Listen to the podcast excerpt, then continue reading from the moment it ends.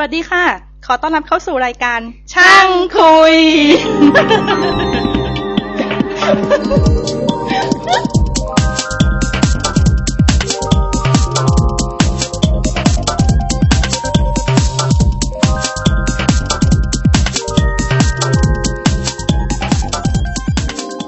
สวัสดีครับ ขอต้อนรับเข้าสู่ช่างคุย ตอนที่เก้าหรือสิบเก้า ตอนที่เก้าตอนที่เก้าตอนที่เก้าแล้วก็วันนี้วันซึ่งจะออกอากาศเอ้ยวันนี้วันที่เท่าไหร่นะเราอัดกันวันเสาร์ที่เจ็ดครับเจ็ดตุลาซึ่งเราจะปล่อยไฟล์ออกไปวันที่เก้าตุลาก็มีผมภาสกรนะครับ วรวัตรครับ พัฒนพงศ์ครับพิยทัศน์ครับโอเค ครบวันนี้วันนี้มากันสี่คนเกือบครบ ขาดผู้ก่อตั้งอีกคนหนึ่งยังไม่ได้มา ก็คงจะได้ฟังในเร็วๆนี้ ผู้ก่อตั้งเป็นโรคหัวใจอยู่ครับใครครับก็พี่นุ้ยเองก็เดี๋ยวจะต้องอ๋อตอนนี้ขอประชาสัมพันธ์รายการก่อน เพราะว่ารายการนี้คือรายการที่มีคนโหลดเยอะสุดแล้ว ในบรรดารายการที่เรามีเอ่อตอนนี้เรามีรายการทั้งหมด หนึ่งคือช่างคุยรายการที่สองคือ Indies Kitchen Indies Kitchen เป็นการคุยเรื่องอาหารเอ่อเป็นพอดคาสต์ของคนไทยที่เป็มีนดาวน์โหลดมากที่สุด เอ๊ะไม่ใช่ประเทศเออไม่ไม่น่าไม่น่าใช่อะเขาเป็นของคนอื่นเขาเหมือนกัน แต่แต่ว่าอินดี้คิทเช่นเป็นการคุยเรื่องอาหารสัมภาษณ์เชฟตอนล่าสุด แล้วก็เดี๋ยวมีสัมภาษณ์ที่น่าสนใจอีกอย่างหนึ่งคือที่เพิ่งบันทึกเสร็จไปวันนี้เองก็คือสัมภาษณ์คุณ คุณทรีนี่ถ้าจำชื่อไม่ผิด คุณทรีนี่เป็นเป็นนักตอบกระทู้ในพันทิปเรื่องอาหารเลย ก็คือเชิญมาสัมภาษณ์ แล้วก็เนี่ย Indies Kitchen จะไปทำนองนี่คือร้านอาหาร ทีนี้ Indies Kitchen สามารถเข้าไปใน iTunes แล้วก็พิมพ์คำว่า Indies I N D I E S apostrophe แล้วก็ตามด้วยคำว่า Kitchen ไม่ติดกันนะฮะ Indies Kitchen ก็จะเจอรายการ Indies Kitchen โหลดใน iTunes ได้เรียบร้อยแล้ว หรือว่าเข้ามาที่เว็บเหมือนกันก็ได้ Indies Kitchen ก็มีประมาณสี่น่าจะสี่ตอนละ แล้วก็รายการที่สามก็คือหมอจิว๋วหมอจิ๋วดำเนินรายการโดยหมอนายแพทย์ภูนศักดิ์ไวความดี ซึ่งเป็นหมอสูตินารีเวชที่มีชื่อเสียงท่านหนึ่งนะ ที่จริงแล้ว แล้วก็ อืม เป็นหมอที่ประจำอยู่โรงพยาบาลเอกชน อันดับต้นๆของประเทศเหมือนกันนะก็บังเอิญว่ารู้จักกันเป็นการส่วนตัวก็เลยเชิญพี่จิ๋วมา เป็นวิทยากรเป็นพิธีกรให้ หมอจิ๋วก็อยู่ใน iTunes แล้วเหมือนกัน แต่ว่าผมพิมพ์คำว่า M O R J I E W ใน iTunes แล้วมันไม่เจอ ก็แต่ลิงก์ที่ที่ที่อยู่บน iTunes เนี่ยให้ไปที่เว็บช่างคุย .com ก็จะมีลิงก์เนี่ยอยู่ เข้าไปที่ช่างคุยก็ดูก็มีลิงก์ที่พี่จิ๋วอย่าไปนึกว่าเป็นสูตินารีแล้วเป็นเรื่องของผู้หญิงอย่างเดียวนะฮะจริง ๆ มันมีเรื่องตลกตลกๆที่พี่จิ๋วไปเจอมา โดนคนไข้เอาหัวเข่าหนีบหัว เอาเท้าถีบบ้าง หรือว่าไปตรวจแล้วเข้านี้เออ มีเรื่องอะไรแปลกๆเยอะเพราะสูจิตอันนี้ก็จะมีเรื่องตลกเยอะ ก็เดี๋ยวคงจะไป เดี๋ยวเดี๋ยวหลังจากนี้ไปเราจะเริ่มมีการตัดตอนออกมา เป็นช่วงเบรกพักให้ได้ฟังกันว่าเอ้ยแต่ละรายการมีอะไรบ้าง แล้วนั่นคือรายการที่สามรายการที่สี่อันนี้ยังไม่ได้ขึ้นไอจูนนี่เรารอให้สักมีสักสามสี่ episode แล้วค่อยเอาขึ้นก็คือคุยคุยเต่า จะเป็นการคุยเฉพาะเรื่องราวของรถโฟล์กเต่าโฟล์กเต่าแล้วก็ ล่าสุดคุณยุทธก็เล่าให้ฟังเรื่องการซื้อรถ Karmann Ghia รถตู้ของก็ก็เต่าเหมือนกัน Karmann Ghia ก็เป็นรถของยี่ห้อ Volkswagen เหมือนกันก็เกียร์มีรถตู้ด้วยเหรอครับไม่ใช่ไม่ใช่รถ Volkswagen เต่า เป็นรถตู้แล้วก็มันก็จะมีเรื่องสนุกสนุกว่าเขาทำไมเขาถึงชอบรถเต่า แล้วเขาเอารถของเขาไปทำอะไรบ้าง แล้วก็การซ่อมคำถามต่างๆ ถ้าสนใจเนี่ยฮะก็ลองไปฟังดูคุยคุยเต่าฟังเพลินๆนั่นคือรายการที่สี่แล้วรายการที่ห้าคือนอกเรื่องนอกเรื่องนั่นก็ ปัจจุบันยังมีอยู่เทปเดียวอยู่ แต่ต่อไปจะมีมากกว่านั้นคือ เป็นอะไรก็ได้ที่มันไม่อยู่ในเครือข่ายของสี่รายการเนี้ยก็จะเป็นรายการนอกเรื่อง ก็ลองลองฟังฟังดูของของพี่จิ๋วก็มีคนฟังเยอะขึ้นเรื่อยๆ แล้วก็เริ่มมีอีเมลมาจากต่างประเทศ มาถึงพี่จิ๋วบ้าง ก็เป็นคนไทยที่อยู่ในสหรัฐอเมริกาก็มีมาเขียนเข้ามาอ่อก่อนอื่นต้องขอขอบคุณอีเมลที่มีเข้ามา จุ๋มจิ๋มเล่นนิดนิดน้อยพอเป็นกำลังใจนะครับ แล้วก็มีคุณ Three Musketeer มั้งที่ไปเขียนคอมเมนต์ไว้ในไอจูนก็ขอบคุณมากนะครับ คือถ้ายังไงก็รบกวนส่งเมลมาให้หน่อยว่าท่านฟังกันอยู่ที่ไหนบ้าง หรือว่าท่านอยู่ประเทศไหนกันบ้าง เราเราดูไม่ออกจริง ๆ เพราะว่าบางครั้งอย่างคุณวรวัตรซึ่งคลิกลองดูเว็บตัวเองเนี่ย แล้วเราลองเช็คดูปรากฏว่า คุณวรวัตรก็คลิกอยู่ที่ที่เมืองไทยที่เมืองไทยนี่แหละ แต่มันไปโชว์ใน record ว่ามาจากสหรัฐอเมริกา อิลลินอยส์ก็เลยต้นเอ๊ะสังกัดเป็นมันบริษัทอเมริกันเออเหมือนอย่างคราวก่อนที่เทปที่แล้วก็คือพี่พี่ดิเรก ซึ่งทำงานอยู่ GE ซึ่งผมก็สัมภาษณ์พี่ดิเรกที่ GE นั่นแหละ ก็คือแถว All Seasons Place อะ แล้วก็โชว์เว็บให้พี่ดิเรกดู พอกลับไปถึงบ้านไปเช็คลิงก์ปรากฏว่า มันไปโชว์ว่าพี่ดิเรกมาจากสห รัฐอเมริกาว่าะ GE มันมาจากสหรัฐอเมริกา เราเลยดูไม่ออกว่าแต่ละท่านฟังกันที่ไหนบ้าง แล้วก็ฟังกันยังไง คือที่ที่ผมอยากรู้ว่าฟังกันยังไง เนี่ย คือผมเองเนี่ย ฟังพอดแคสต์จากฟังในรถ คือโหลดทุกอย่างมาลงในเครื่อง iPod แล้วก็มาเสียบเข้ากับเครื่องเล่นเทป แล้วก็เปิดแทนวิทยุ เพราะมันไม่มีโฆษณา แล้วผมก็ขับรถไปภูเก็ตสิบชั่วโมงก็นั่งฟังไปเรื่อยๆซึ่งเนื่องจากว่าขับลงต่างจังหวัด คลื่นมันก็ไม่ดีอยู่แล้ว option แรกคือมันไม่มีคลื่นสองคือเพลงก็เริ่มจะแบบ โอเคมันมันมีห้าพันกว่าเพลงแต่มันก็เริ่มเบื่อเหมือนกันนะเพราะซีดีซีดีที่มันมีอยู่เยอะ ฟังบ่อยก็เลย ก็เลยฟังพอดแคสต์แทนไหนๆก็พูดนอกเรื่องไปเรื่องเทคโนโลยีแล้วผมถามหน่อยได้ไหมถ้าอย่างนี้ถ้า Google มันมี video search อะหรือว่ามันมี multimedia search MP3 นี้ได้เปล่าอะแล้วเราจะแบบ search เราแล้วจะเจอไหมอะ Google อะ ทำยังไงจะให้แบบของเราไปอยู่ได้ อ๋อ นึกนึกนึกนึกไม่ออกเหมือนกัน แต่จริง ถ้าเขาใช้เข้าไปใน Google แล้วเขียนว่าช่างคุยภาษาไทยกับภาษาอังกฤษก็อยู่ใน Google หน้าแรกแล้วนะ แต่หรือหมอจิ๋วหมอจิ๋วก็ขึ้นหน้าแรกแล้วนะอืม Indies Kitchen ก็ขึ้นหน้าแรกแล้วแต่เพราะมันเพราะมัน content มันตรงมันไม่มีใครมาลอกอยู่แล้วล่ะอืมแต่แต่คำถามจ็อบนึกไม่ออกนะ มันคงมีวิธีอะ แต่แต่ถ้าอย่างนั้นคือจะต้อง search เพื่อที่จะหาไฟล์ หาตัวไฟล์เลยเออมันไม่ซึ่งใช่หาอาจหจะน้าเอออาจจะลำบากนิดนึงเพราะขึ้นอยู่กับว่าเราตั้งชื่อไฟล์ว่าไฟล์ว่าอะไรด้วย ใช่ใช่ก็ขอบคุณแล้วแนะนำแล้ว เชิญชวนอีเมลแล้ว แล้วก็เข้าเรื่อง เขาเลยสักทีเข้าเรื่องสักทีอ๋อเดี๋ยวเดี๋ยววันนี้วันนี้ขอขอต่อเนื่องคราวที่แล้วนิดนิดเดียวอืมคือคือ ผมไม่รู้คราวที่แล้ว มันหลาย ๆ คนเซอร์ไพรส์หรือเปล่าที่เราไปสัมภาษณ์วิดีเรกว่ามันมัน ผมย้อนมองย้อนกลับไปเอ๊ะมันมันอาจจะเป็นการตัดสินใจที่ผิดหรือเปล่าที่เอาเทปพิดีเรกไปไว้ในนั้นคุณจริงเขาอาจจะควรจะอยู่นอกเรื่อง แต่ว่าคอนเทนต์พิดีเรกน่าสนใจอะในความรู้สึก ก็เลยใส่เข้าไปในช่างคุยว่าเป็นเป็นช่าง แล้วก็ช่างคุยกับช่างจริงๆก็ลองคอมเมนต์มานะฮะผมว่าผมไม่รู้ว่าผิดผิดคาดกันไปไปไปไปบ้างหรือเปล่าทีนี้ต่อเนื่องจากเทปก่อนหน้าพิดีเรกกันนั้นเป็นเรื่องของ security นี่ security คราวก่อนเนี่ยพูดค้างไว้เพราะว่าบอกว่าผมฟังในพอดแคสต์ของ Business Week ซึ่งเขาสัมภาษณ์ คนเขียนให้กับ cover story ในในในฉบับนั้นเรื่องของ click fraud อืมทีนี้ก็ ถ้าผมก็พูดไปว่าเอ่อผมฟังในพอดแคสต์ว่ามีการ มีการจ้างเออรับจ้างในการคลิกอย่างเดียวเพื่อให้ได้เงินก้อนนี้มา แล้วก็อืมฟังไปได้ครึ่งเดียวแล้วผมก็นอนหลับไปอืมทีนี้ตัว Business Week เล่มนั้นก็ออกขายแล้ว แล้วก็ไปซื้อมาอ่านดู ปรากฏว่า มันมันมีมากกว่านั้นอีกนิดนึงก็คือว่าที่จริงแล้วเอ่อ ตัว Business Week เองเนี่ย นอกจากจะไปทำการสืบว่าเขามีคน มีคนที่จ่ายค่าโฆษณาปีละสองล้าน US ดอลลาร์อืเนี่ยมแล้วเขาสงสัยอืมว่า เอ๊ะทำไม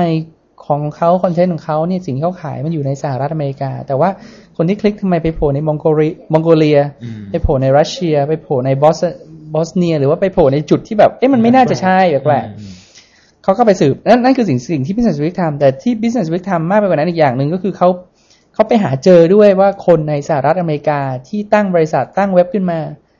เพื่อที่จะทำหน้าเว็บตัวเองเป็น portal แล้วเอาโฆษณามาวางวางวางแล้วคลิกของตัวเองอย่างเดียวนึกออกไหมอืมคนคนนี้ทำเว็บตัวเองแล้วเอาเอา AdWords มาแปะแปะแปะแปะแปะแปะอืมแล้วก็แล้วก็เข้าไปนั่งคลิก AdSense คลิกตัวเองอย่างเดียวแล้วอยู่ได้มาสี่เดือน เดือนละประมาณห้าสี่เดือนได้มาห้าพันเหรียญมั้งจำไม่ได้แต่ว่าอืม แล้วก็สองสามีภรรยา แล้วเขาก็เลิกทำเพราะเขามีความรู้สึกว่ามันมันผิด คือวิเศษวิทย์ก็ไปหาคนคนเนี้ยเจอคือเป็นตัวอย่างของการให้สัมภาษณ์ แล้วก็ไปสัมภาษณ์คนในประเทศจีนอืมซึ่งก็มีคนรับรับรับจ้างคลิกอย่างเงี้ยจริง ๆ คลิกอย่างที่ว่าเนี่ยคลิกอย่างเดียวเพื่อให้ได้เงินจริง ๆ แล้วก็แล้วก็ไปสัมภาษณ์ Google กับ Yahoo ว่าเขาจะดีเฟนยังไง ซึ่งซึ่งซึ่งก็ตอบในระดับหนึ่งแต่ว่าก็มันก็ยังคืออ่านแล้วมันจะมีข้อสงสัยว่าเออที่จริงแล้วอัลกอริทึมที่ Yahoo Google ทำก็อาจจะยัง คุมได้ไม่หมด ก็คือการการฟรอดประเภทนี้มันคงจะจับยากมาก แล้วก็ สุดท้ายก็ตอนท้ายเขาก็เขาก็ขมุดตอนสุดท้ายเขาคลายปมในเรื่องเท่านั้นเองว่าเขาก็มีการคืนค่าโฆษณาอืมออกไป คืนค่าโฆษณา Google หรือ Yahoo ก็ไม่รู้ก็คืนค่าโฆษณาให้กับผู้ที่จ่ายค่าโฆษณาเนี้ยไปโดยโดยคืนเฉพาะในส่วนที่มาจากเว็บเว็บหนึ่งซึ่งถ้าเป็นเว็บนี้เนี่ย ถือว่าเป็นเว็บที่ฟรอดแน่นอน หรือเป็นสแกมแน่นอนเขาก็ถ้ามาจากนี้เขา เขาก็เขาก็จะรีฟันคืนให้ให้หมดก็นั่นนั่นคือ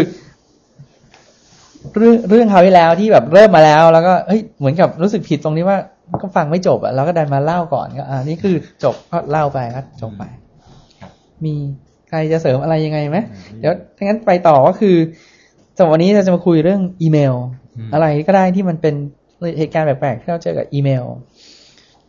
สิ่งที่รู้สึกแปลกอย่างแรกเลย คือเจอด้วยตัวเองเลยคือเมลที่มาช่างคุยมันโดนเด้ง มันมีนะ มีเพื่อนอีกคนหนึ่งซึ่งเมลกลับมาแล้วปรากฏว่าเด้ง แล้วเราไม่รู้หรอกว่าเด้ง แล้วเขาส่งมาอีกทีนึงเขาบอกว่ารีเซนเพราะมันเด้ง เราถึงได้รู้ว่าเฮ้ยมันโดนเด้งว่ะซึ่งก็เลยไม่รู้ว่าเอ้ยแล้วที่คนฟังส่งมาเด้งกี่คนมีบ้างหรือเปล่าก็ไม่รู้นะ มันเด้งจากต้นทางหรือว่าปลายทาง คือคือต้นทางไม่ยอมให้ส่งออก หรือว่าปลายทางไม่ยอมรับเมลเข้า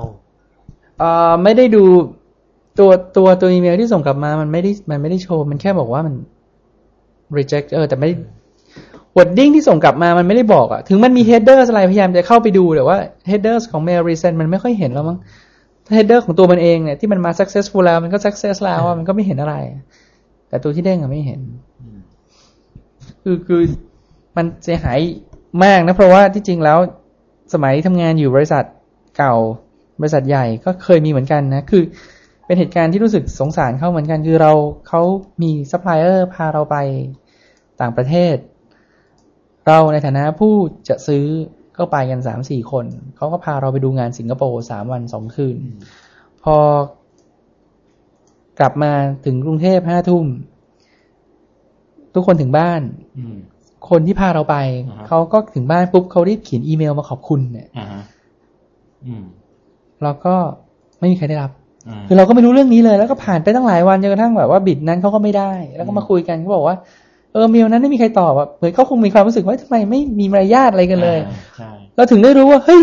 คุณเมลมาตอนตีสองเลยเหรอคืนนั้นบอกเนี่ยเนี่ยเฮ้ยตายแล้วไม่รู้อืมแล้วเหตุการณ์นั้นก็เป็นตัวทริคถึงได้รู้ว่าจริงเมลของบริษัทที่เข้ามาตอนหลังๆเนี่ย หลังแบบดึก ๆ เนี่ยโดนเด้งหมดเลยไม่มีใครได้เลยไม่ใช่โดนเด้งคือหายคนส่งก็ไม่รู้ไม่ได้รับ คนรับก็ไม่รู้ว่ามีคนส่งอืม คือซึ่งเคสอันนี้เคสอันนี้เสียหายมากเลยนะใช่อย่างเคสนี้นี่คือจริงๆทางฝ่ายไอทีเขาไม่ได้บอกใช่ไหมว่า จริง ๆ แล้วเนี่ยต้นเหตุเป็นอย่างไรหรือว่าเป็นที่ timing หรือเป็นที่ลักษณะของการส่งหรือว่าเป็นจากต้นเขาไม่ได้ตอบอ่าเขาไม่ได้ตอบ ก็นั่นก็เออนี่เป็นแบบเฮ้ยมันเป็นก็เรื่องเสียหายจริงๆนะแต่เพราะว่าคือไม่รู้จะปไปกติที่เราใช้กันอยู่ทุกวันนี้คือ เราก็ take it for granted อะก็คือเฮ้ยมันส่งไปแล้วต้องถึงใช่ป่ะไม่มีใครคาดคิดว่ามันจะไม่ถึงอืม แล้วก็ถ้าคือถ้ามันไม่ถึงมันก็ต้องมีอีเมลบอกว่าไม่ถึงนี่คือโปรโตคอลที่มัน suppose ที่จะ work อย่างนั้นใช่ป่ะอืมเออแต่อย่างเคสอย่างนี้เนี่ยโอเคมันก็เหมือนกับรีมายว่าเฮ้ยมันมีโอกาสเกิดขึ้นได้เหมือนกันอ่าเออแต่แต่ที่บริษัทมีนะคือคือคือยังไม่เคยเจอเหตุการณ์อย่างเงี้ย แต่ว่าก็จะมีบอกว่าเพราะว่าที่บริษัทเนี่ยเป็นงานทางด้านที่ทำอยู่เป็นงานด้านปฏิบัติการ แล้วมันก็ทำงานกัน 24 ชั่วโมงที่ที่ที่หน้าไซต์งาน ก็จะมีต้องติดต่อกับผู้รับเหมาซึ่ง เวลาประชุมเวลาอะไรพวกนี้เนี่ยจะบอกกันทุกครั้งว่า ถ้ามีเรื่องมีอะมีอะไรเนี่ย อย่าใช้อีเมลอย่างเดียว อย่าคิดว่าส่งอีเมลแล้วจะถึงคือถ้าเกิดมีปัญหาอะไรขึ้นมาแล้วคุณอ้างว่าคุณส่งอีเมลแล้วเนี่ยไม่คุณบอกจะโดนด่า เพราะว่ามือถือเดี๋ยวนี้มันก็มีให้ใช้แล้วหรือมีอะไรเงี้ยคือถ้าส่งอีเมลและส่งอีเมลอาจจะเป็นดูเป็นเป็นลายลักษณ์อักษรมากกว่าเป็นอะไรมากกว่า แต่ว่า อย่า assume ว่ามันจะถึง ถ้าเกิดคุณส่งอีเมลแล้วมันเป็นเรื่องด่วนอะไรเนี่ยให้โทรตามอีกอีกรอบหนึ่งเพราะบางคนรุ่นเก่าๆเขาก็แบบคนอายุมากแล้วเขาก็ไม่เช็คอีเมลหรือว่าบ่อยๆใช่ป่ะอันนั้นก็เป็นอันนั้นอันนั้นเป็นอีกปัญหาเป็นอีกหงปัญหาแต่แต่โดย nature ของของการส่งเมลมันมันจะมีเซนส์ว่าอันนี้คือ เรารู้ว่าคนคนนี้อ่านไม่อ่านเนี่ยระดับหนึ่งอะเราก็คาดหวังได้จริงๆเขาต้องตอบเร็วหรือตอบช้าอย่างเงี้ยหรือหรืออีกอย่างหนึ่งก็คือใช้ tool ที่บอกว่า คนอ่านอ่านหรือยังใช่ไหมเออเออแต่แต่แต่ฝั่งฝั่งรับเนี่ยมันก็จะมีให้เซตได้ว่าไม่ให้ส่งตัวนี้อย่างอย่างอย่างเอาลุกเนี่ยมีเลยว่าอ่าว่ามันจะบล็อกเลยว่าโอเค คนนี้ request เอ่อแต่ return receive อ่า return receipt อ่าจะให้ส่งหรือเปล่าอืมเออก็คืออาจจะโดนบล็อกอันนี้อีกเหมือนกันก็คือเขาไม่ได้เขาอ่านแล้วแหละบอกไม่อ่านแล้วเขาอ่านแล้วแหละแต่ว่าเขาไม่ไม่ไม่ให้มันไม่ส่งต่อ return ออกมา receive เพราะว่าก็จะมีอีกลักษณะหนึ่งที่ว่า เหมือนกับส่งเมลไป ไปไปเช็คดูว่าเขาอยู่ที่โต๊ะหรือเปล่าหรืออยู่หรือเปล่า พอ return receive ปุ๊บยกหูโทรศัพท์หาอ๋อคุณอยู่ชัวร์คุณเพิ่งเปิดเมลผมอะไรเงี้ยเราเราปกติเราเราหลังๆเนี่ยสักเออสักปีเนี้ยก็เออคือคลิกหมดอะถ้าเกิด return receipt ไปบอกให้เขารู้อะแต่เคยเจอว่าบางคนเฮ้ยเมลนี้กูส่งไปหกเดือนเนี่ยอืมหรืออาจจะปีหนึ่งเนี่ยเฮ้ยไม่มันเพิ่ง return receipt กลับมา แต่แต่ที่ตลกกว่าคือ คือเขาได้รับคือคุยกันตั้งนานแล้วมันจบไปแล้วคือแล้วพอแล้วพอไปเจอกันเฮ้ยมันเกิดอะไรโอ้โห ไวรัสอะไรก็ไม่รู้ คือมันไปทำอะไรก็ไม่รู้มัน return receipt มั่วไปหมดเลย อันนี้อันนี้เคยเจอด้วยตัวเองเพราะฉะนั้นมันมี return receipt สองแบบนะ มี deliver receipt delivery receipt กับ read receipt อ่าอ่าใช่อืใช่มเพราะฉะนั้นไอ้ปัญหาเรื่อง bounce email เมื่อตะกี้ที่พี่หงคุยเนี่ย มันก็แก้ได้โดยการ เวลาส่ง send ทุกครั้งเนี่ยติ๊กขอ delivery receipt น่าจะได้ แต่ฝั่งขารับเนี่ยเขาก็อาจจะเซตว่าไม่ให้ส่ง อันนั้นเป็น read เพราะว่า receipt ไม่ไม่แม้กระทั่ง deliver ไอตัว deliver เนี่ยถ้าถ้าเข้าใจไม่ผิดนะ เพราะว่าเหมือนกับว่าบางคนเขาจะบอกว่ามันเป็นการเพิ่ม traffic คือทุกครั้งที่คุณส่งไป ก็จะมีการส่งกลับมาว่าได้รับแล้วหรือส่งแล้วอะไรเงี้ยบางรู้สึกผมเข้าใจว่าเซิร์ฟเวอร์เซิร์ฟเวอร์บางตัวจะมีการบล็อกตัวนี้ได้เชื่อว่าอืมแต่ว่ามันจะมีอีกอันหนึ่งที่ที่เจอแล้วบางคนเนี่ยจะเข้าใจผิด คือจะมีเนี่ยเช็คเช็คไอตัวขอ return receipt เนี่ย แล้วก็จะมีส่งตอบกลับมาว่าเมลของคุณถูกลบ without reading หรือ without read ทำนองนั้นเนี่ยอ่าอ่า ก็จะเป็นเรื่องเคืองเป็นเรื่องอะไรกัน ซึ่งในความเป็นจริงเนี่ย ฝั่งคนที่เขารับเนี่ยเขาสามารถพรีวิวเมลได้ใช่โดยที่ไม่ได้เปิดเข้าไปอ่านใช่ใช่เออ ซึ่งถ้าเกิดเป็นเมลสั้นๆ หรือเป็นอะไรเงี้ยหรือมี attachment เขาก็แค่พรีวิวเปิด attachment โดยไม่ได้คลิกเข้าไปเปิดเมล แล้วพอถึงเวลาเขาลบ มันก็จะส่งไอ้ไอ้อย่างเงี้ยกลับไปบอกว่าเมลของคุณเนี่ยถูกลบโดยไม่ได้อ่าน โดยเฉพาะ โดยเฉพาะถ้าเกิดเป็น manager ส่งเห็นอย่างนี้ปุ๊บของขึ้นแต่นี่เป็นเรื่องของ Outlook ใช่ไหมถ้าเกิดเป็นเมลแบบตัวอื่นนะอ่าอย่าง Gmail อะไรอย่างนี้มันไม่มี option แบบนี้ใช่ที่จะขอ delivery receipt หรือว่าก็ read อันนี้ก็โดยประสบการณ์ก็คือ Outlook เป็นเป็นหลักเหมือนกันที่พูดมา เคยเคยมีพี่อีกคนหนึ่งคือปืน ใช้วิธี เอ้ยเมลมันเยอะมาก แล้วก็เอ้ยประชุมทั้งวัน มาถึงโต๊ะปุ๊บเห็นด้วยตาตัวเองเลยนะ มาถึงโต๊ะประมาณทุ่มหนึ่ง เมลมาอยู่สักสามสิบอาจจะหรืออาจสิบยี่สิบฉบับ คลิก all mark as read ปุ๊บเอาพี่ไม่อ่านนะเอาเป็นว่าฉันอ่านแล้วฉันมาอ่านพรุ่งนี้แล้วกันแต่เอาให้รู้ว่าฉันอ่านแล้ว มันจะได้ดูว่าไม่ขี้เกียจโอ้โหรู้สึกอันนี้จะเป็นการใช้เทคโนโลยีที่ ไม่ไม่แนะนำเลยครับ ไม่แต่ปัญหาจะเกิดขึ้นถ้าเกิดมีเขาโทรกลับมาคุยแล้วบอกอ้าวก็คุณคุณรีดไปแล้ว แล้วทำไมคุณยังไม่เห็นรู้เรื่องในที่เขาก็ใหญ่พอไงคือพี่เขาก็ใหญ่ที่จะไม่โดนถามเออแบบนี้ที่จะใช่ไหมโดนอย่างนี้เออแต่ว่าอันนี้เห็นด้วยตาพี่ทำไมพี่ทำอย่างนี้เออทำไมอะฉันจะทำอะเออในที่ใช้ใช้การนี้ปกติส่วนใหญ่ใช้ turn on หรือเปล่าไอ้ที่ receipt ไอ้ acknowledgement ตรงเนี้ยใส่ใส่ไว้ใส่ไว้ ใส่ไว้เหมือนกันใส่ใส่ปะเวลาส่งเหรอครับอ่าฮะไม่ได้ใส่ครับเราเราก็ไม่ใส่เหมือนกัน คือคิดว่าบางทีมันทำให้เราต้องเสียเวลามานั่งอ่านในตัว receipt อีกที ถ้าสมมติส่งคนเยอะๆ เฮ้ยทุกเมลมันต้องมานั่งอ่านอะไรเงี้ย ของของเราจะใส่ไว้แต่ว่าให้มันมันจะคลิกได้ว่าไอ้เวลา return receive เนี่ย มันจะ move ไปไว้ที่อ๋อที่ที่ delete เลยอ่าฮะแต่ว่ามันจะไปมันจะไปล็อกเอาไว้ในตัว send mail อ่าฮะ ว่าเมลที่เราเซนเอาไว้สมมติเซนเอาไว้สิบคนเนี่ยถ้าเข้าไปคลิก info มันจะบอกได้ว่ากี่คนแล้วที่เปิดอ่านอืมก็คือเหมือนกับไปเก็บไว้ก่อน แต่ว่าไม่ชัวร์อ่าถ้าต้องอยากรู้ก็ค่อยไปดูอ่าถ้าไม่ถ้าไม่อยากรู้ก็อะคีย์ไว้ก่อนใช่ระวังถ้าส่งทั้งบริษัทอะไรอย่างเงี้ย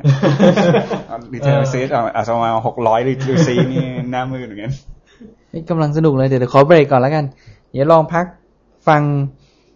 ไม่อยากใช้คำว่าโฆษณาแต่เอาเป็นว่า แนะนำแนะรายการนำแนะนำรายการของพวกเราเองแล้วกันนะครับ ลองพักแป๊บหนึ่ง คุยเต่าข้นคุยเต่าเข้ม เติมเต็มเต่ากับวีลายุทธสุวรรณทวีสีและระสิทธิ์คอนคานี่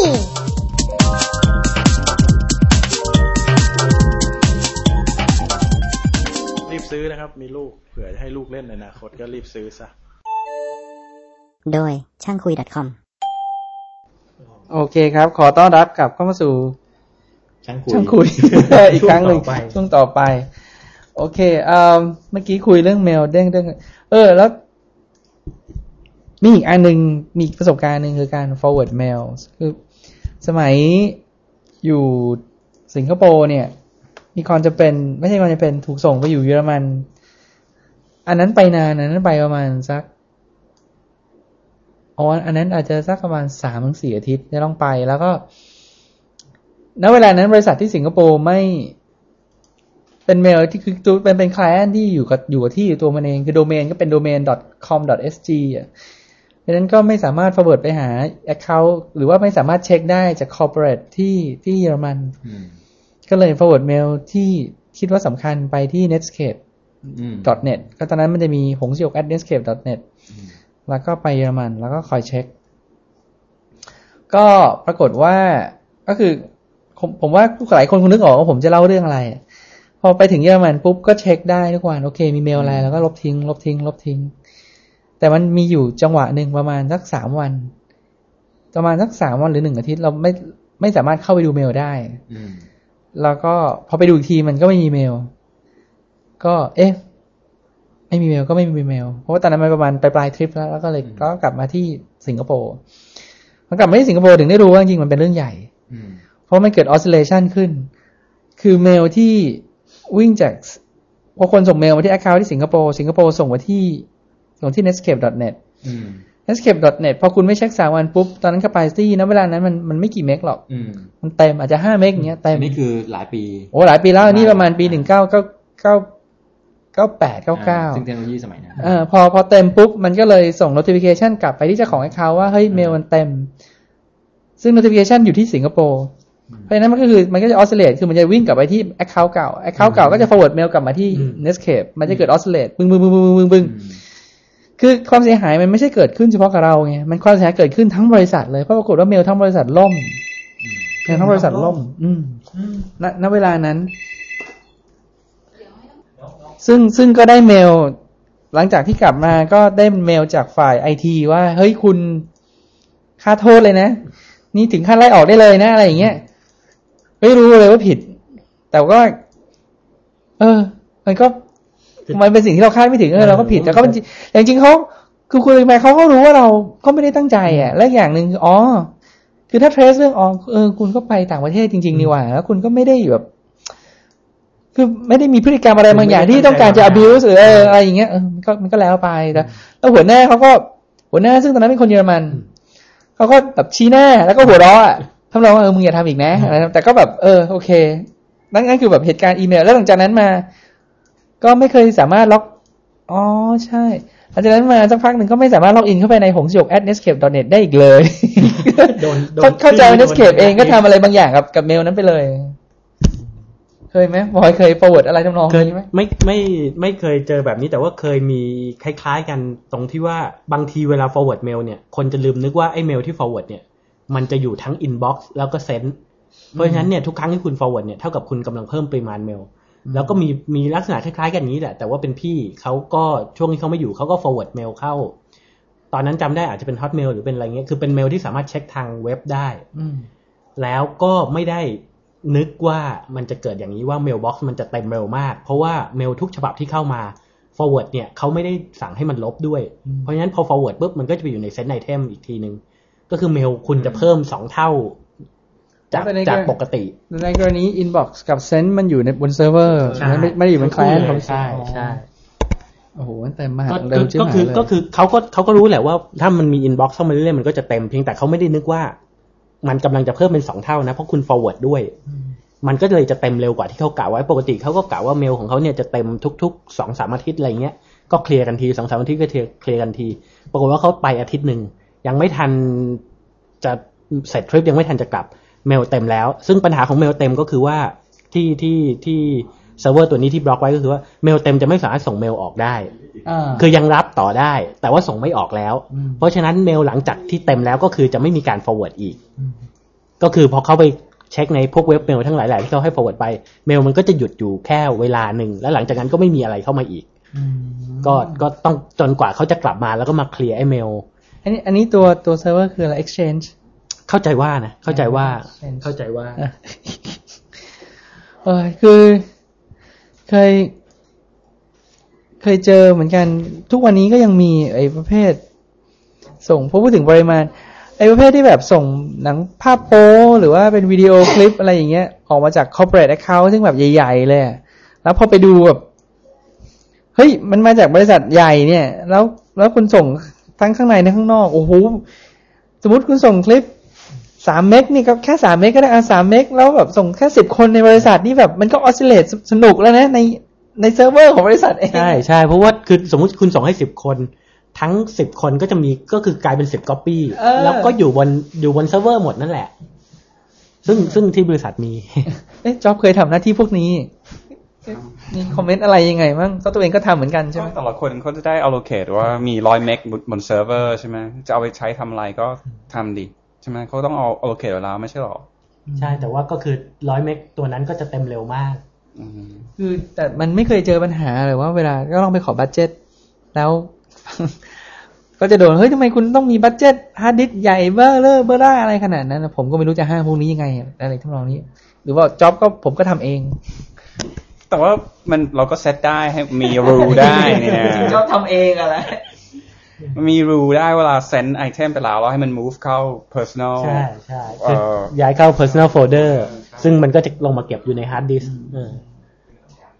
แต่แต่สำหรับผมก็คือ forward แล้วก็กด delete กด delete ทุกครั้งก็ไออันนั้น อันนั้นคือเรื่องของการ forward mail แล้วอีกอันหนึ่งคือ ที่อยากเตือนก็คือว่า ใน spam mail เนี่ย ที่บอกว่า spam ก็คือ เออมันมีเรื่องในใน buzz out loud มันก็มันมีการคุยกันเหมือนกันนะ บอกว่าเวลาพูดว่า spam เนี่ยในแบบประมาณครึ่งหนึ่งยังคิดว่าเป็นหมูกระป๋องอยู่เลยนะในนั่นคือในนั่นคือในสหรัฐอเมริกานะ คือมันไม่ใช่เหมือนพวกเราน่าจะแบบเฮ้ยหรือว่า พูดคำว่าสแปมใน Google มันยังเป็นหมูกระป๋องอยู่เลยมั้งไม่แน่ใจนะเพราะเราสแปมแปลว่าหมูกระป๋องต้นต้นต้นต้นคำจริง ๆ เมื่อก่อนมันก็คือตัวนั้นน่ะเออแต่ใช่เข้าใจว่าปัจจุเสร็จบันแล้วก็ยังก็ยังเป็นตัวนั้นอยู่ก็ยังเรียกว่ามันคือ spam อยู่มันคือสินค้าชิ้นหนึ่งไง มันยี่ห้อมัน SPAM เลยแต่ว่า spam คนไทยไม่ค่อยรู้จักมั้ง เราก็เลยไม่ไม่ไม่ติดกับไอ้ความหมายนั้นเพราะมันมีอีกคำหนึ่งที่ phishing อะไรสักอย่างนั่น fish phishing อันนั้น F F P H I S H I N G phishing อ่าอันนั้นคือการปลอมเว็บไม่ใช่เหรอเอออันนั้นคือเหมือนกับว่า คงน่าเข้าใจว่าน่าจะให้มันคล้ายๆคำว่า fish ที่แปลว่าตกปลาอืมเหมือนกับว่าเป็นการเป็นการล่อเหยื่อให้เข้ามาทำอะไรอย่างเงี้ยซึ่งเออถ้าถ้าไปดูในใน Yahoo จะ จะเป็นล็อกอินเข้าใน Yahoo Mail Account มันจะมีตัวเนี้ยคือการ phishing ไว้เลย คือว่าถ้าเกิดมีแบนเนอร์นี้ขึ้นปุ๊บเนี่ยให้คุณมั่นใจได้เลยว่าคุณอยู่ที่หน้าถูกต้อง ไม่อย่างนั้นมันจะมีใครสักคนทำเว็บข้างหน้าสูงไว้ข้างหน้าแล้วใส่ล็อกอินกับ password เข้าไปแล้วก็เอาข้อมูลนี้ออกมา ยกยกตัวอย่างเลยถ้ามาจากอีเมล ก็คืออาจจะคุณอาจจะได้อีเมล จากบริษัทบัตรเครดิต หรือจากธนาคารบอกว่าขอเช็คข้อมูลหรืออะไรแล้วให้คุณคลิกเข้าไปที่ลิงก์นี้ ซึ่งไอ้ลิงก์ที่เป็นลิงก์ปลอมที่ให้มาเนี่ยเออเป็นลิงก์ปลอม พอคลิกเข้าไปมันก็จะดูหน้าตา อาจจะดูคล้ายของจริง ดูเหมือนของจริงแบบร้อยเปอร์เซ็นเลยก็ได้ใช่ไหมอ่าแล้วก็คุณก็ป้อนข้อมูลเข้าไปสิอ่าข้อมูลส่วนตัวข้อมูลบัตรเครดิตอะไรยังไง แล้วก็เรียบร้อยแล้ว คือเมื่อกี้จะบอกเรื่องสแปมเดี๋ยวนิดหนึ่งคือ พอในใน Yahoo Mail กับใน Gmail ที่เจอด้วยตัวเอง มันจะมีอ๋อ Hotmail ก็มีแต่ว่า Hotmail เราไม่ค่อยได้ใช้เลยไม่รู้ มันจะมีบอกว่าให้อ่าฟิลเตอร์สแปมหรือ filter junk mail ไว้ใช่ไหมแต่ปรากฏว่า ไม่รู้วิธีการทำงานมันยังไงแหละมีเมลบางอย่างที่ไม่ใช่สแปม มันกลายเป็นสแปม แล้วมันมีเหตุการณ์ที่เจอด้วยตัวเองก็คือ ลูกค้าจากอังกฤษเมลมา แล้วก็ค่อนข้างเรื่องสำคัญด้วยนะ ที่อันนั้นที่ Gmail แล้วปรากฏว่ามันโดน detect ว่าเป็นสแปม ถึงแค่คุณแค่ภาสกรเนี่ยแล้วก็ซีซีไม่สองสามคนเท่านั้นเองอะเฮ้ยทำไมมันตกใจมากเลย เฮ้ย มันไป treat เป็นสแปม แล้วก็ในขณะเดียวกันใน Yahoo เนี่ยก็เจอ เวลาคนอีเมลมาหาเนี่ย ถ้าเกิดว่าเป็น group mail โดยเฉพาะ group mailอย่างเรียนที่ศศิลป์มันก็จะมี account เนี้ย at ศศิลป์ .edu แล้วก็จะปุ๊บก็จะไปหาอะไรสี่ห้าสิบคนเพราะว่าเฮ้ยก็ก็ทั้งคลาสเนี่ยข่าวกระจายทั้งคลาสอันเนี้ยโดนสกรีนเป็นสแปมซึ่งจริงๆมันไม่สแปมเนี่ยแล้วบางทีมันก็เป็นข่าวที่สำคัญเหมือนกันนะจนกระทั่งเดี๋ยวนี้ก็เลยกลายเป็นว่า ต้องเข้าไปในจังหรือสแปมเอาวันละครั้งดูสักครั้งไอ้สี่สิบเมลที่ว่าเนี่ย มีขยะอยู่ประมาณเท่าไหร่กลายมันยังไงก็ต้องมาดูมันอยู่ดีอะไม่รู้ทำไง ใช่ใช่คือ คิดว่าคือยังไงอัลกอริทึมมันก็ยังไม่ร้อยเปอร์เซ็นเพราะฉะนั้นโดย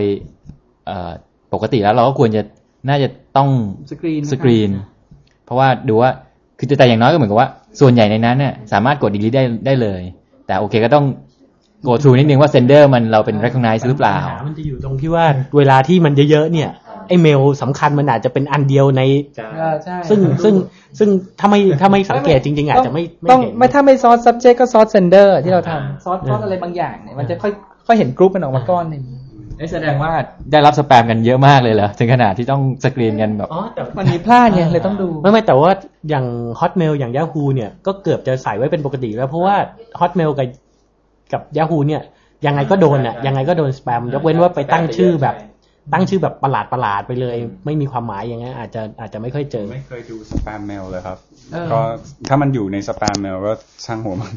ไม่เคยเช็คเลยอะอาจจะพลาดไงแต่แต่เคยเคยเคยเล่นเว็บบอร์ดอยู่อะ ก็จะมีสมัครสมาชิกเว็บบอร์ดเนี่ยเขาก็จะบอกเลยว่า เว็บบอร์ดนี้ก็ไม่รู้ด้วยความซวยหรืออะไรเนี่ย เมลตอบรับการสมัครสมาชิกของของของเว็บบอร์ดนี้จะถูกยัดเข้าไปเป็นสแปมทุกครั้ง แล้วก็จะมีคนเข้ามาโพสต์ถามในเว็บบอร์ดบ่อยมากว่า สมัครสมาชิกไปตั้งนานแล้ว ยังไม่ได้รับเมลตอบรับสักทีเว็บมาสเตอร์เขาก็เหมือนกลุ้มกลุ้มกลุ้มใจก็ตอบว่าก็ช่วยกรุณาเช็คในพวกสแปมพวก junk ด้วย ผมก็ไม่รู้จะทำยังไงเหมือนกัน เพราะว่าไม่รู้ว่าเกิดอะไรขึ้น อันนี้อันนี้เจอด้วยตัวเองเลยนะ เพิ่งสั่งซื้อที่ twohome.com สั่งซื้อผ่านทางอินเทอร์เน็ต แต่ว่าไม่ได้ใช้ credit card ก็คือ สั่งแล้วบอกว่าเดี๋ยวไปรับเอง ปรากฏว่าเมลที่ acknowledge ว่ารับรองการซื้ออะมันไปโผล่ในสแปมและอีกอันหนึ่งคือโฆษณาหอพักของตัวเอง titancord.com ที่ภูเก็ตนะครับ titancord.com ก็ปรากฏว่าไปลงใน Phuket Gazette หนังสือพิมพ์ท้องถิ่น ลงโฆษณาก็เข้าไปที่เว็บเขาแล้วก็ submit แล้วก็เขาจะส่งมาให้ว่าราคาประมาณเท่าไหร่ แล้วก็Ad ID อะไรเวลาไปจ่ายตังค์ acknowledgement ก็มาลงที่สแปมใน Yahoo งงเหมือนกัน แต่ว่ามันก็รู้สึกจะมีฟีเจอร์หนึ่งในนั้น ก็คือว่าถ้าเกิดเราเจอเมลอย่างนี้เนี่ยให้คลิกบอกเขาว่ามันไม่ใช่สแปมเออแต่แต่ก็แล้วจะไป improve algorithm อะไรของเขายังไงก็ไม่รู้เหมือนกัน คือเขาก็บอกว่ามันจะช่วยได้ แต่ว่าก็ยังไม่ยังไม่เคยเห็นเหมือนกันว่ามัน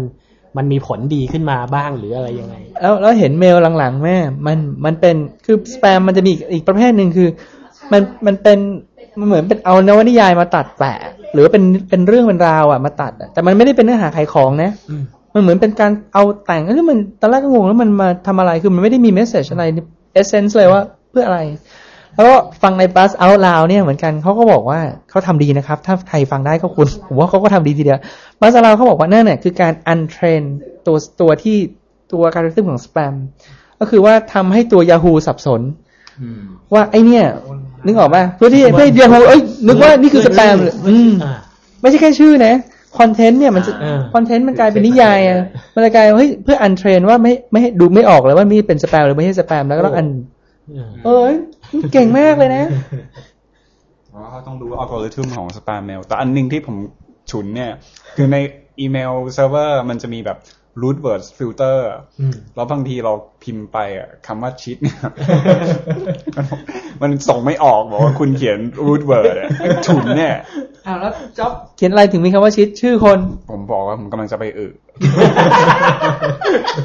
บอกว่าขอขอจบเมลแค่นี้เนี่ยกำลังจะไปอึ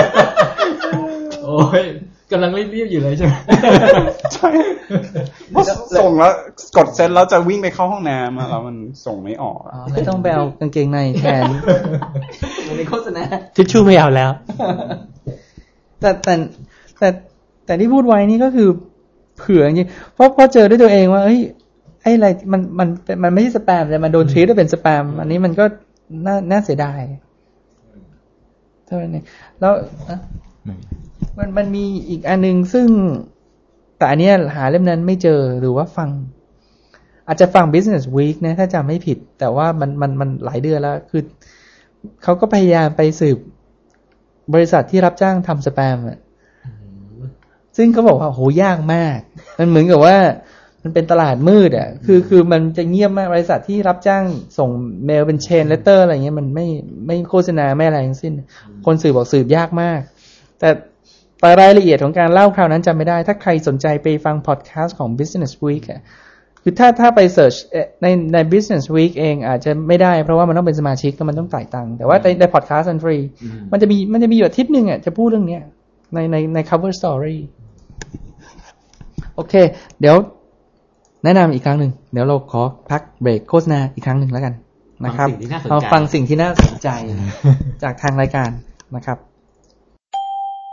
ก็ไม่มีการทำห้องส่วนตัว ไม่เหมือนสมัยนี้เข้าไปห้องเข้าไปในคลินิก หรือโรงพยาบาลดีๆ ชั้นหนึ่งเข้าไปในห้องดับจิต แต่สมัยนี้ก็เรียกห้องลื่นลมไม่ให้ดับจิต ก็มีวิดีโอมีดีวดีมีหนังที่คุณอยากจะดูบรรยากาศบางคนบางคนเข้าไปนานต้องไปพยาบาลต้องไปเคาะประตูโอเคครับ ขอต้อนรับกลับมาสู่ช่างคุย .com อีกครั้งหนึ่งทีนี้ เมลอีกอันหนึ่งที่ที่ผมเจอด้วยตัวเองก็คือ อะไรที่เป็น attachment เนี่ยแล้วส่งไปหาบริษัทใหญ่ๆเนี่ย มันโดนมันหายอะคือถ้าไม่ใช่ attachment หายก็เมลนั้นหายไปเลยอะสมัยที่เรียนที่ MBA เนี่ยที่ศาสินเนี่ยด้วยกันเนี่ยเจอเลย แบงค์หนึ่งในสามแบงค์ใหญ่เนี่ยมาจากแบงค์นั้นนะสามคนถ้าไปไอเนี่ยทีไรนะ ฝันไปเลยว่าจะได้เขาไม่ได้รับ แล้วเขาก็จะรู้ด้วยโอ้ยพี่ก็ไม่รู้เป็นอะไรวะหง ผมส่งมาที่ฮอตเมลหรือ Yahoo ของพี่แล้วกันแล้วเดี๋ยวพี่ก็ไปนั่นนะซึ่งซึ่งพวกนี้ก็จะมีปัญหาอีกว่า ดาวน์โหลดอะไรที่เป็น attachment ที่จากบริษัทก็จะยากด้วยนะ เพราะบริษัทก็จะไม่ยอมให้เข้ามาอีกอะไรอย่างเงี้ยเข้าใจว่ามันอาจจะตีเป็นไวรัสมั้งหรือว่าหรือหรือถ้าอย่างยกตัวอย่างอย่าง Gmail เนี่ย Gmail ถ้าพยายาม attachment เป็น exe หรืออะไรบางกรณีเนี่ยมันไม่ให้ส่ง มันตอนนั้นที่เคยพยายามจะส่งเมลหาอ๋อผมทีหนึ่งอะอ่าที่จะเป็น attachment รู้สึกเป็นโปรแกรมมั้งอืม .com หรือ .exe อะไรเงี้ย มันไม่ให้มันไม่ให้แปะ เออ อันนี้พูดถึงเป็น corporate system ไงใช่ป่ะ เพราะฉะนั้นมันน่าจะเป็นเกี่ยวกับ policy ของวิของการ set server ของ IT ที่นั่นหรือเปล่าอาที่เป็นขนเป็นที่ขนาดหรือเปล่าอันอันหนึ่งมันก็ไม่เยอะนะ มันก็แค่ คือรายงาน MBA มันก็ Microsoft Word อย่างเงี้ยอ๋อ Excel อย่างเงี้ยมันจะมันก็ไม่ได้ใหญ่ไงมันไม่ใช่ PowerPoint นะไม่ใช่แบบสิบยี่สิบเมกเออไม่ถึงไม่ถึงบางที Microsoft Word 200K อย่างเงี้ยหรืออีกทีใน Word ของหงนี่แหละมีมี ไวรัสอยู่แล้วมีแมคโครเป็นอะไรอยู่ในนั้น แล้วโอ้มันเลยกลับกันไอเมลที่มาจากไอองค์กรใหญ่เนี่ยไวรัสเต็มเลย ไอมาจากบริษัทเล็กๆเนี่ยไม่ค่อยเจอเลยอย่างพวกเราเนี่ยหรืออย่างผมเองไม่มีแหละแต่แบบมาองค์กรใหญ่มาละผมว่าไวไวรัสในบริษัทผมได้เจอแล้วก็ไม่หรอกมีช่วงหนึ่งที่มันเจอกันเยอะเนี่ย เพราะว่า Windows หลังๆ เนี่ยมันมีให้ซ่อน ซ่อนไอตัว extension ของไฟล์ได้ ว่าถ้าเกิดเป็นไฟล์ที่รู้จักแล้วเนี่ยไม่ต้องแสดงนามสกุลทีนี้เนี่ย พอทำอย่างนั้นปุ๊บคุณบางทีคุณก็จะไม่รู้ว่าไอ้ attachment ที่ส่งมากับเมล เนี่ย มันเป็นไฟล์ประเภทไหน บางทีก็บางทีมันที่เคยเห็นเนี่ยจะมี attachment บางตัวเนี่ย ที่มันใส่ชื่อ แล้วมีจุดแล้วใส่เป็นนามสกุล แล้วมีนามสกุลจริง ๆ ต่อท้ายอีกทีหนึ่งซึ่งพอให้ไปซ่อนนามสกุลไว้เนี่ย มันก็จะเห็นแค่ไอ้จุดตัวแรกเพราะ คือถ้าเมื่อก่อนเนี่ยไอไอระบบไฟล์ใน Windows มันจะไม่ให้ใช้จุดในชื่ออแต่หลังๆเนี่ยสามารถใช้จุดได้แล้ว ก็คุณอยากให้มันแลดูเหมือนนามสกุลอะไรคุณก็ใส่จุดเข้าไป แล้วเครื่องคนรับเนี่ยบางทีเขาก็ไม่ได้ไม่ได้นึกหรอกว่าเครื่องเขาเนี่ยซ่อนนามสกุลไว้ เห็นมาสมมุติเป็นจุดเอ่อ powerpoint อย่างเงี้ยเอ่อจุด หรืออย่างอย่างเป็นอย่างอย่างเป็นไฟล์นามสกุลมาจุด doc แต่จริงๆมันมี .exe ต่อท้ายอีกทีหนึ่งเนี่ย พอไปคลิกเปิดขึ้นมามันก็เป็น exe ไปเรียบร้อยแล้วอะไรเงี้ย สมัยก่อนเนี่ยเคยเห็นอยู่พักหนึ่งสักช่วงปีสองปีที่ผ่านมาอ่าแต่เดี๋ยวนี้น้อยแต่นี้ไม่ค่อยน้อยแล้วไม่ค่อยแล้วโอเค ก็สำหรับอาทิตย์นี้ผมว่าก็คงแค่นี้แล้วกัน เพราะนี่ก็ประมาณสี่สิบกว่านาทีแล้วนะ เดี๋ยวไฟล์มันจะใหญ่โตมโหฬารมาก ก็ขอบคุณนะครับที่ฟังกันแล้วก็อย่างที่บอกช่วยเมลมาบอกหน่อยแล้วกันอยู่ที่ไหนกันบ้าง อยากรู้จริง ๆ แล้วก็ฝากอีกอีกสามรายการเอาไว้ คือคุยคุย ผมว่าคนที่ฟังช่างคุยกับคุยคุยเต่าอาจจะอาจจะใกล้กันคือพอจะฟังด้วยกันนะได้ Indies Kitchen อาหาร อืม ก็อาจจะอาจจะอีกแบบหนึ่งนะ แต่แต่แต่ลองฟังจากตัวอย่างโฆษณาก็คงพอจะนึกออกว่าเป็นยังไง แล้วก็ หมอจิ๋วหมอจิ๋วหมอจิ๋วถ้าใครอยากฟังเรื่องตลกของหมอเนี่ยผมว่าโอเค มันมันมันมีอยู่ในนั้นพอสมควรนะครับ เดี๋ยวเดี๋ยวมันจะมีอีก แต่แต่ว่า เอาไว้ให้เสร็จก่อนแล้วค่อยมาคุยแล้วกันรายการเรามีอะไรบ้าง ก็อย่าลืมนะครับ ช่วยอีเมลมาหากันบ้าง ทีนี้อีเมลผมเพิ่มเป็นอีกอีก address ดีกว่าเออในในบนเว็บผมจะแจ้งไว้แล้วเรื่องภาสกรจุดหงสยก at gmail com กับภาสกร underscore หงสยก at yahoo com ซึ่งซึ่งมันค่อนข้างยาว รบกวนดูที่ที่หน้าเว็บก็ได้ แต่จะเพิ่มมาหนึ่งสั้นๆ คือภาสกร at thaitancord com อันนี้ง่ายเลย คือ p a w s a k o r n ภาสกรนะครับ at thaitancord t a i t a n c o u r t cord com นะฮะเอ่อเผื่อเผื่อเผื่อว่าเผื่อกันว่าเมลจะมาไม่ถึงนะครับสำหรับอาทิตย์นี้ก็คงแค่นี้แล้วกัน ขอบคุณมากครับ ผมจากภาสกรนะครับ สวัสดีครับ ครับ สวัสดีครับ